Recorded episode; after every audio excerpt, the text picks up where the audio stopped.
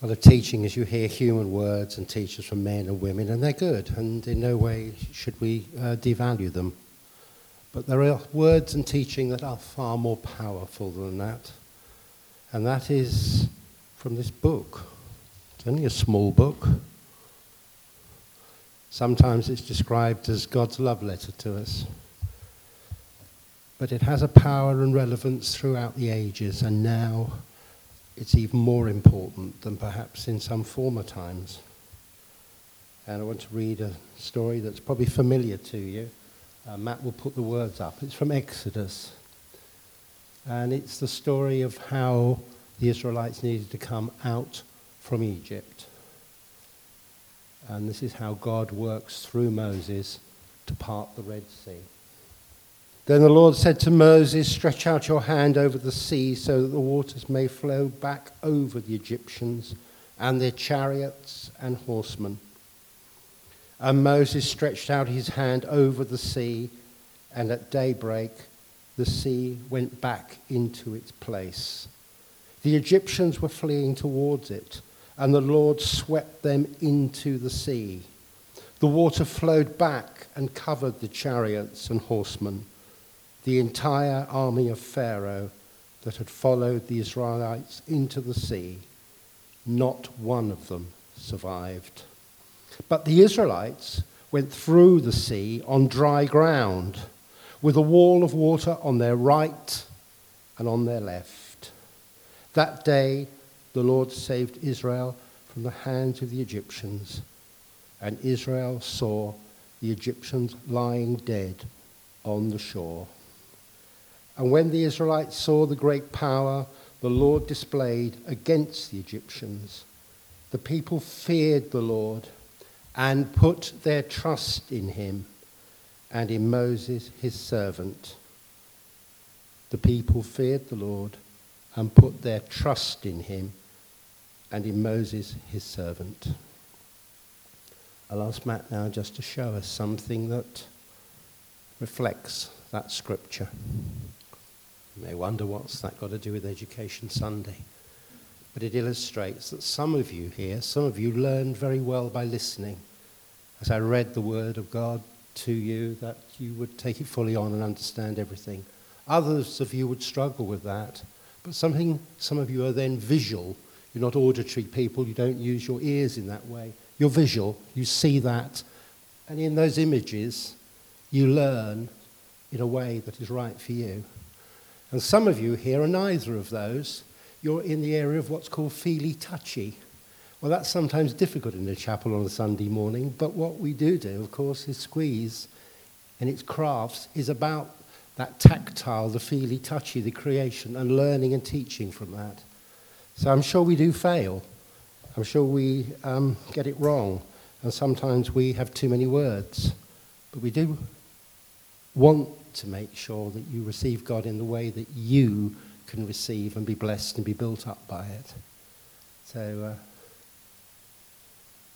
that's what that was about.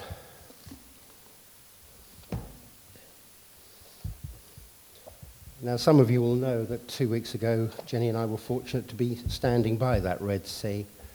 And um, I thought I was going to have a holiday, but God sometimes doesn't start the holiday when you want Him to start it. And on the first night, I was really unable to get properly to sleep. And I felt I had a number of things to write with things that were happening right down. And I thought so often we had things confirmed, didn't we, from the Dead Sea Scrolls, confirmed those words in so many parts of the Bible, the book of Ruth and other books, complete in the Dead Sea Scrolls. And I felt prompted to write some things down I called the Red Sea Scrolls. And this is the second one. It's called Coffee Bar, Tea Bar, or Sea Bar. After services here at chapel, we have a tea coffee time. I mention that now, particularly for new faces being here. We just go through there, there's tea, coffee, and hopefully a simple choice with some cakes and biscuits. And here you'll be offered tea and coffee and maybe decaffeinated. But this was not the case on the counter at the end of the Red Sea Pier some two weeks ago. Tea of coffee? he asked. Yes, but the teas. There was hibiscus, mandarin, aniseed, peppermint, green tea. But these did not tempt. English tea, please, was asked.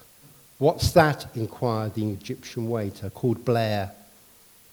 Didn't like to ask his first name. Tea with milk, he was advised. Tea with milk, that's English tea. We went to the end of the pier. The coffee arrived, it was perfection. The tea was a tea bag immersed in a full cup of hot, frothy milk. Novel English tea, perhaps. Drinkable? That's debatable. Then we walked for about a mile out into the Red Sea on a sandbar. The Red Sea was to the left, the Red Sea was to the right. We walked on dry sand like Moses' people, leaving Egypt behind. No walls of water each side, just lapping waves, and in the distance they met, and they advanced, lipping and lapping as the tide rose. Two lips of water embracing in a race to cover the sandbar. Some people had ventured out too far, and they turned back having been caught by the tide. And in the intense sunlight, as we looked, they looked like Lowry stick figures walking on water as they trekked back to the safety of the sandbar. None of us reached the promised land that day. I think we better save that for another day, don't you? The next one is called Red Sea Scroll 3. It's hermit or stone. You choose. Would you come under the Red Sea with me? Through the snorkel mask, a sand desert under the shimmering sea. Suddenly, you view the movement of a creature on the seabed advancing very slowly. It's going over the rippled ridges of the sand. It looks like he's got his house on his back. Could it be a hermit crab? The urge to reach out and lift it, we need to resist.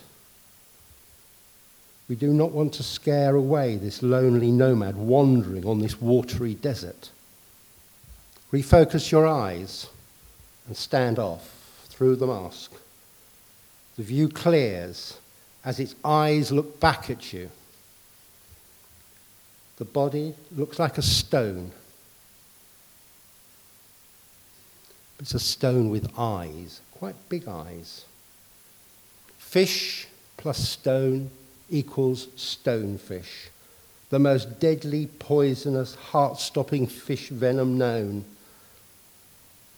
From the believed cute hermit crab to the killer stonefish.